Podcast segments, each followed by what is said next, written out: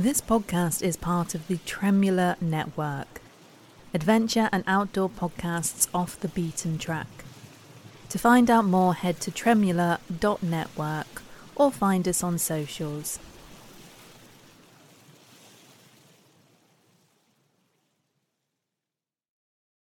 You're listening to Seize Your Adventure, the podcast that shares stories of adventure and outdoor living with epilepsy.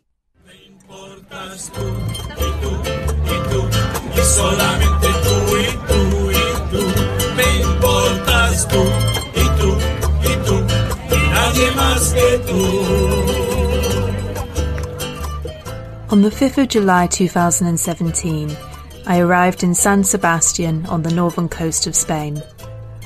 I had my boots on my feet, my bag on my back, and enough medication for two months safely tucked away inside. I felt ready to walk 500 miles.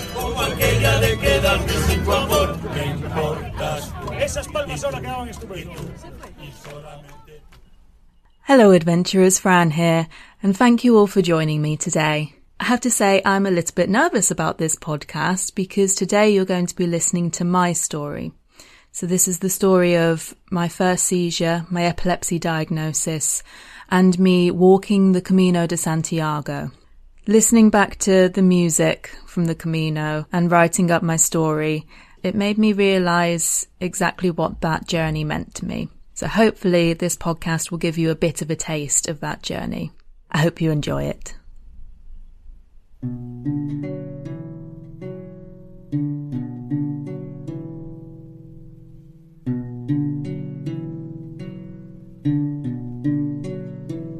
It started as a rush of voices in my head, and then my vision went white and I was falling through fog. The next thing I remember, I was sat on the sofa in my house. My head was pounding, I felt sick. It was another few moments before I was concerned that there was a paramedic in my house. That was my first seizure I was 22 years old and in the last year of university.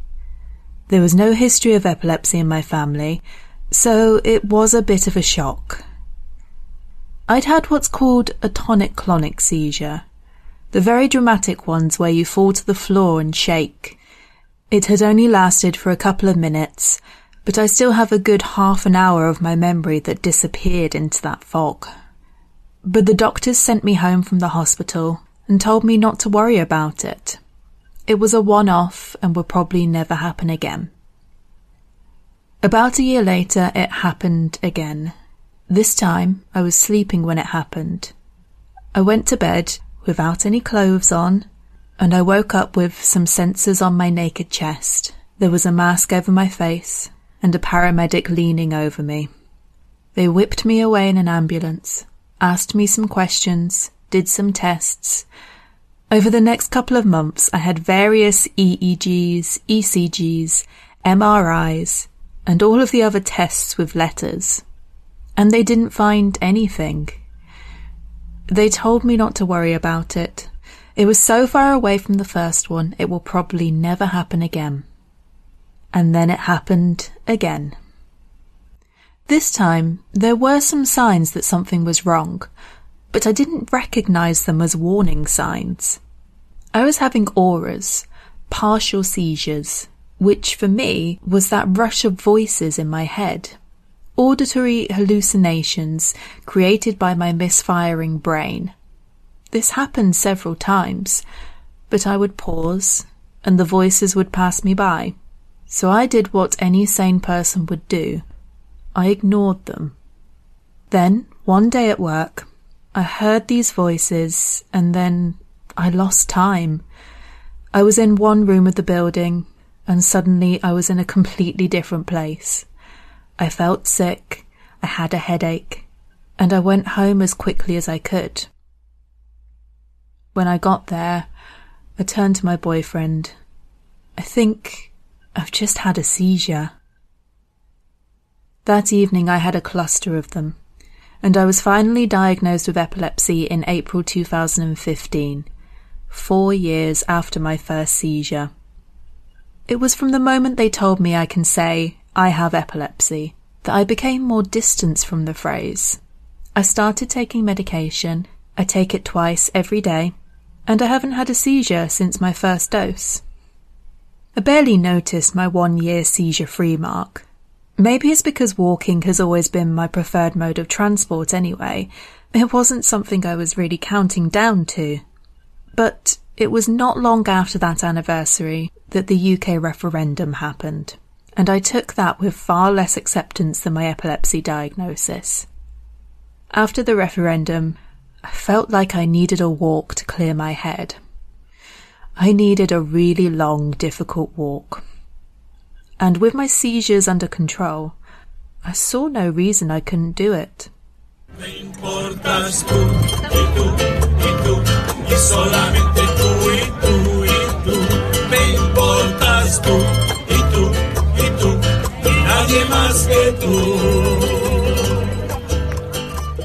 On the 5th of July 2017, I arrived in San Sebastian on the northern coast of Spain.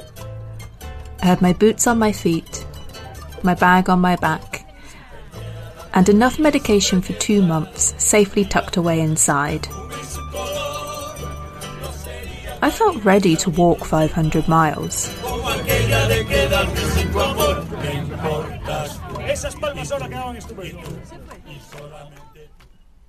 Finding the first albergue was like finding a speakeasy for the pious.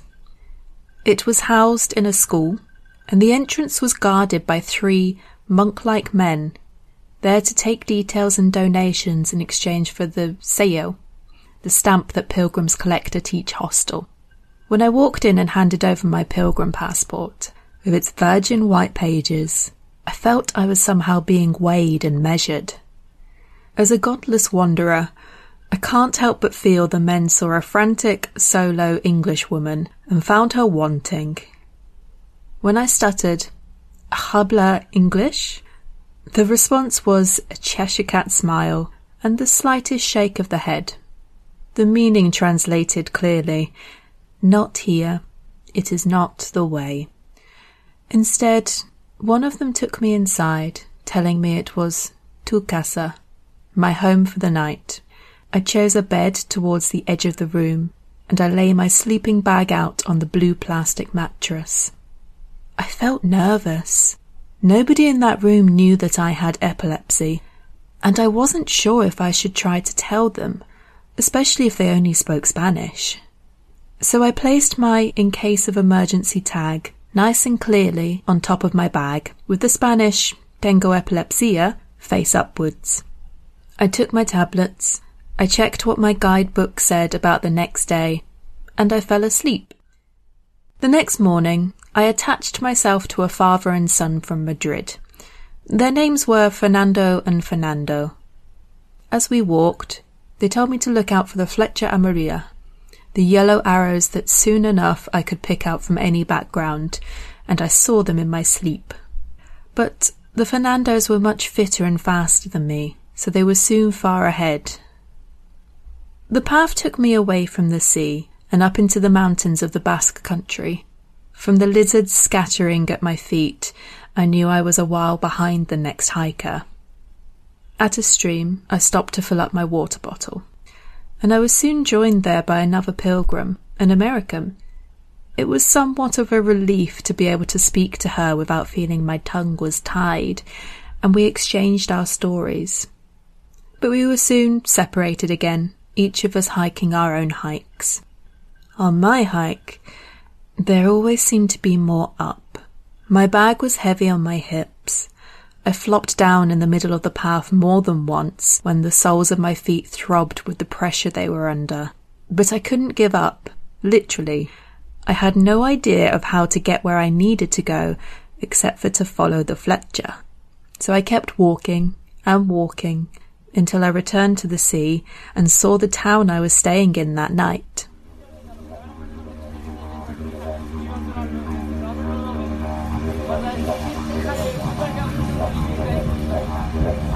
It was busy at the albergue. Some pilgrims were washing their clothes, some of them were plastering their feet, and one of them, I had to do a double take to make sure I wasn't hallucinating again. One of them was playing a didgeridoo.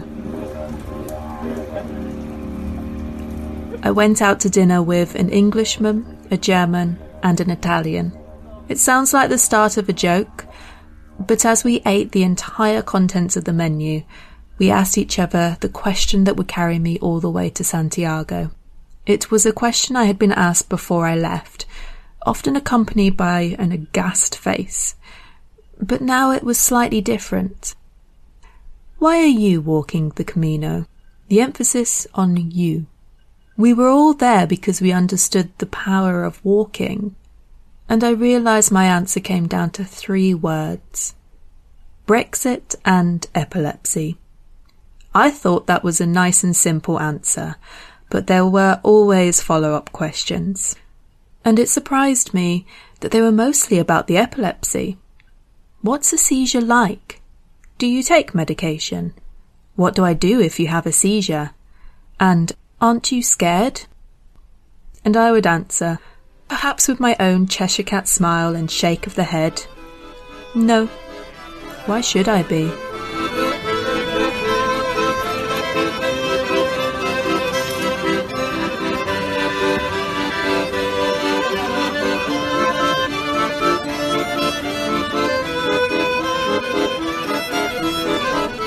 I had to stop a lot in the first days. Most of the time, I could rest on a bench in the small villages I walked through. The locals were familiar with pilgrims. Many of them had been one. I would gratefully accept the gifts they offered.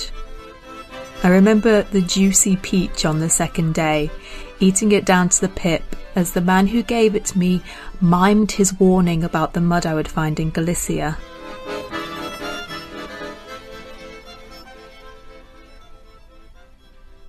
My daily distance grew, and each day took me through so many varieties of landscape. At times I barely noticed, when all I could focus on was the next step. I gained blisters on the tops of my big toes, which is a bit of a unique place to get them. The blisters throbbed and throbbed until my feet got so tired that that pain engulfed the throbbing. On the harder days, I entertained myself. I didn't listen to music, but an out loud rendition of an English folk tune was once interrupted by a buen camino from a passing cyclist. Well, I walked all the day till I came to some rich farmhouse. And I knocked on the door. I don't think I had the energy to be embarrassed. Singing out loud helped me somehow and I would always arrive at the albergues cansado pero feliz, tired but happy. And I said, kind madam, will you pray for and remember the poor?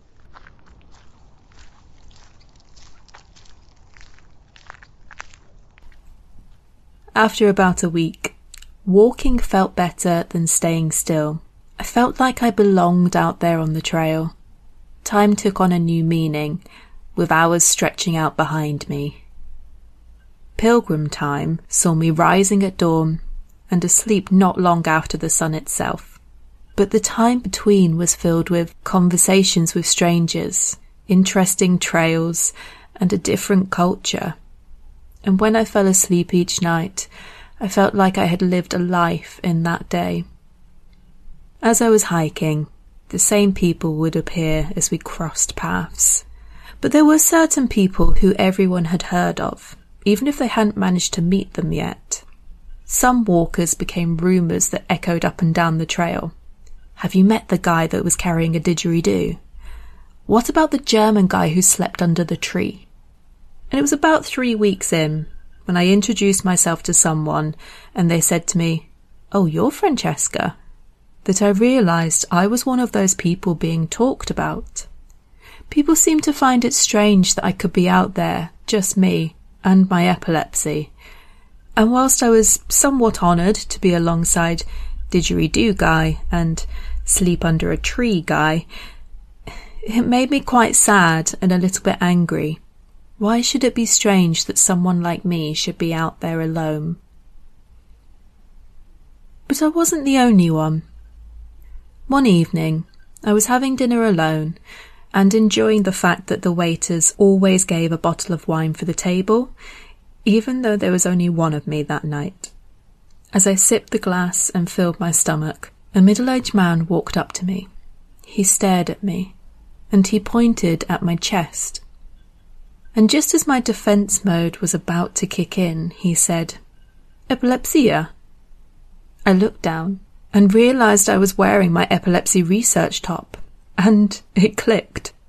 In Portuguese, English, and a lot of hand gestures, we had a conversation about epilepsy. I listened and looked as he talked about the seizures he had as a child. He was so happy to tell me that I realized how important it is to talk about it and I knew that it was okay for us to be there. Despite all the food I was eating, I was getting leaner. The ups and downs became the best bits, and soon enough I had reached a point on the trail where the route splits. I could keep following the coast along the official Norte, or I could veer off into the mountains of Asturias on a route called the Primitivo. It is the oldest of the Caminos, and it's the hardest route into Santiago. As I turned onto the Primitivo, I paused at a table set up by the lady who lives in the house on the split. I took some fruit, left her some coins, and was lucky enough to meet the lady herself.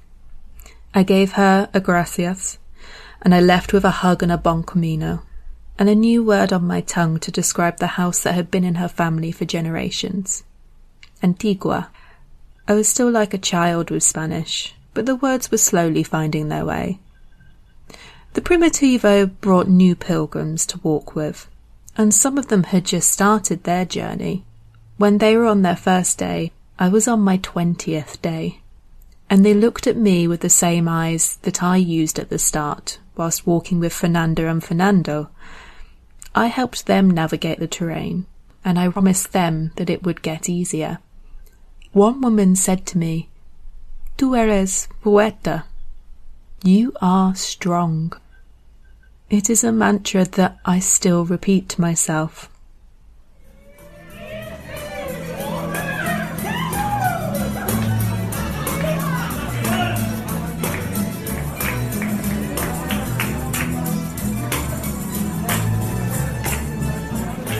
After 500 miles, my pilgrim passport was full, and I walked into Santiago de Compostela. And all of my reasons for hiking Brexit, epilepsy they all faded away, and I am just left with the memories from that walk. I think that epilepsy, more than most chronic conditions, it has a danger of making us wish our lives away. Because we need to track our seizures, and because we have limitations placed on us depending on how long it's been since our last seizure, we are constantly counting down our days, our weeks, our months, even our years. 24 hours without a seizure and I can get on a plane. One year without a seizure and I can drive. Two years until I can skydive. I would have to be 10 years seizure free and off of medication before I can fly a commercial plane. We are always looking to the future or worrying about the past rather than being in the moment. So much of our life is governed by that big what if. What if I have a seizure?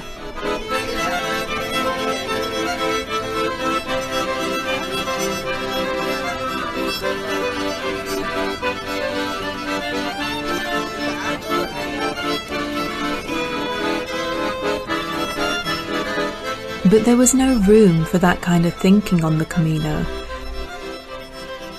Because in the end, there's only one way to walk to Santiago. One step at a time.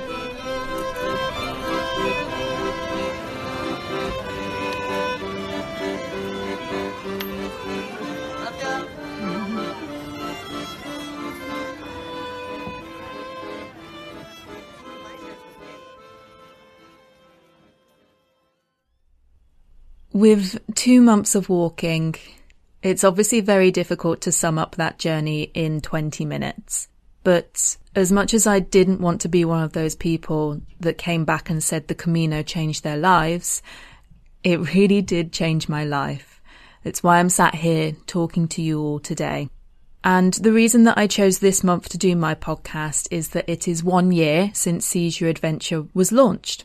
So this month I'm going to be doing a lot of things to celebrate that.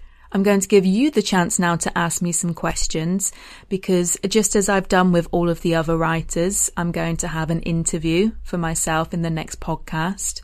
If you'd like to ask a question, either send it in an email, just writing hello at seizeyouradventure.com. If you'd like to actually be on the podcast, you can record yourself, just voice recording or video will do as well. It'll be great to actually hear some of you. As you all know, money isn't the reason that I do this. It's not the reason that I do the website. What I'd really love for all of you to do is share this, rate it, review it. If you do want to contribute in a more financial way, the website does have some merchandise and there is also a button there to make a donation. So those donations will obviously go towards the RSS feed for the podcast and the uh, website costs. Don't forget to send those questions across to me. I can't wait to hear from you all. And until next time, safe adventures, everyone.